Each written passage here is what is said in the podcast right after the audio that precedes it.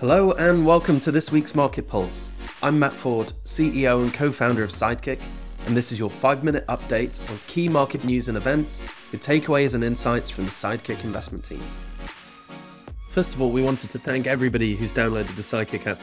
We've been overwhelmed by the response and the feedback so far, and we're really pleased that people are engaging in the product, helping build Sidekick, and are unlocking founding membership.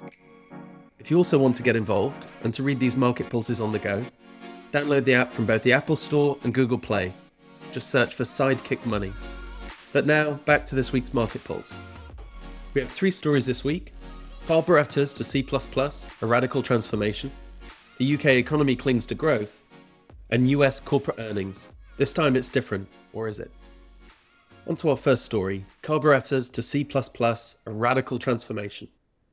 Tesla is best known for kicking off the electric car revolution, but it also kicked off a battle between big tech and the automotive industry for who owns the digital experience in the car of the future.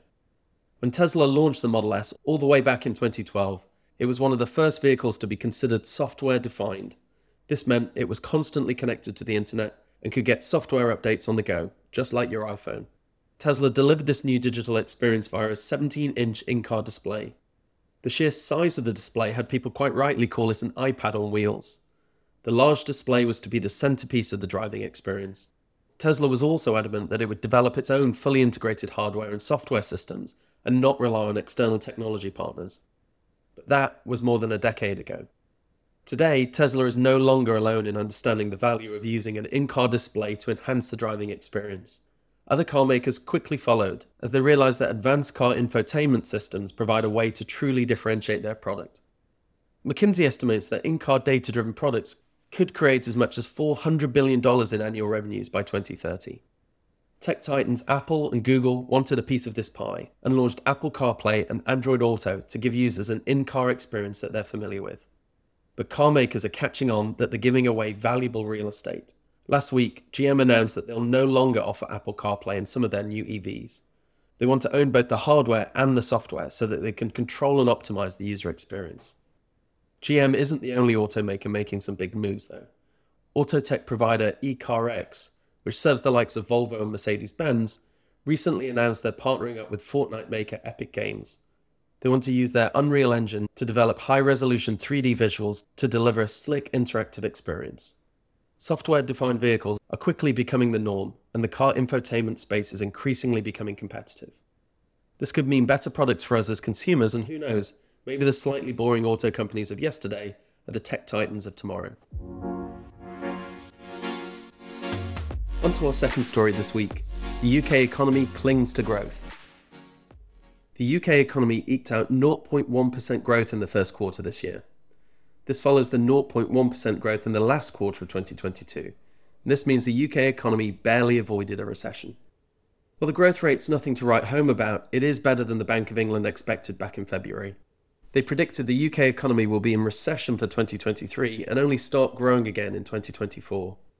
Thanks to lower than expected energy prices though and stronger global growth, they now predict UK economic growth will accelerate later in 2023 and won't have a recession at all.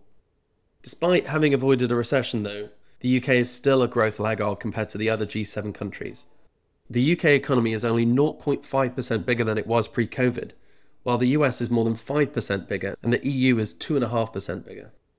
Despite this anemic economic growth though, the Bank of England still decided it was the right thing to hike interest rates at their meeting last week.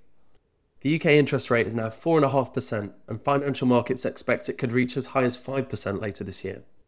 The Bank of England also revised their inflation forecast. They now expect inflation to get to their 2% target later and not before early 2025. This could mean no interest rate cuts or any much-needed respite for borrowers until 2025. The Bank of England warned that most households have not yet felt the full effect of higher interest rates. As many as two-thirds of UK households have yet to refinance their fixed-rate mortgage, and this could lead to a big hit to household consumption over the coming months. While it's great news that the UK might completely avoid a recession, the fact that inflation could be above target until 2025 means that we all have to live with higher interest rates for a lot longer than we would like.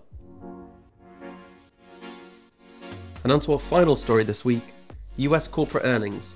This time it's different, or is it? The US corporate reporting season is drawing to a close, and S&P 500 profits are estimated to have dropped by close to 4% year over year.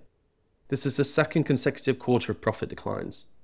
Data compiled by Bloomberg shows analysts expect US corporate profits to fall by more than 7% next quarter. This will be the first time US corporate profits have fallen for three consecutive quarters since 2016. But despite falling profits, the S&P 500 is up more than 7% year to date.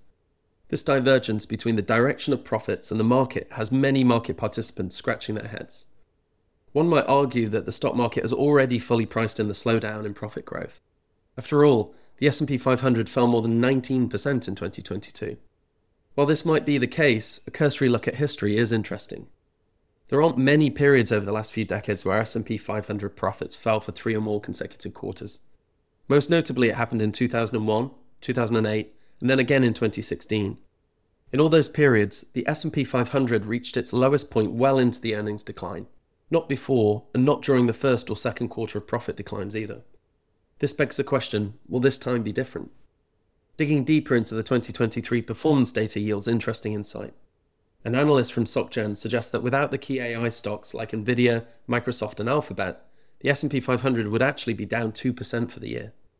Traditionally, companies buying back their own shares have been a key pillar of support for stock prices, but this pillar is waning. As companies face higher borrowing costs and increasing pressure on profitability, they're cutting stock buybacks, and buybacks by S&P 500 companies are down more than 20% compared to last year.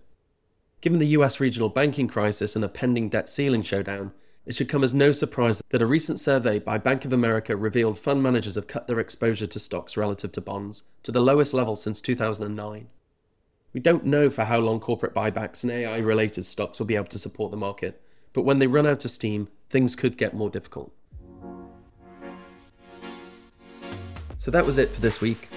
As always, we hope you're enjoying these updates, and if you want to hear more from the Sidekick team as we build out our wider product, you can sign up to our waitlist at www.sidekickmoney.com. We hope to see you next week, but before we go, some important disclaimers. It's important to note that the content of this Market Pulse is based on current information which we consider to be reliable and accurate. It represents Sidekick's view only and does not represent investment advice. Investors should not take decisions to trade based on this information. Sidekick is not yet regulated, but has applied to the FCA for authorization to operate. Prior to Sidekick becoming fully authorized, none of the information provided is intended as an inducement or an invitation to apply for any Sidekick product or service.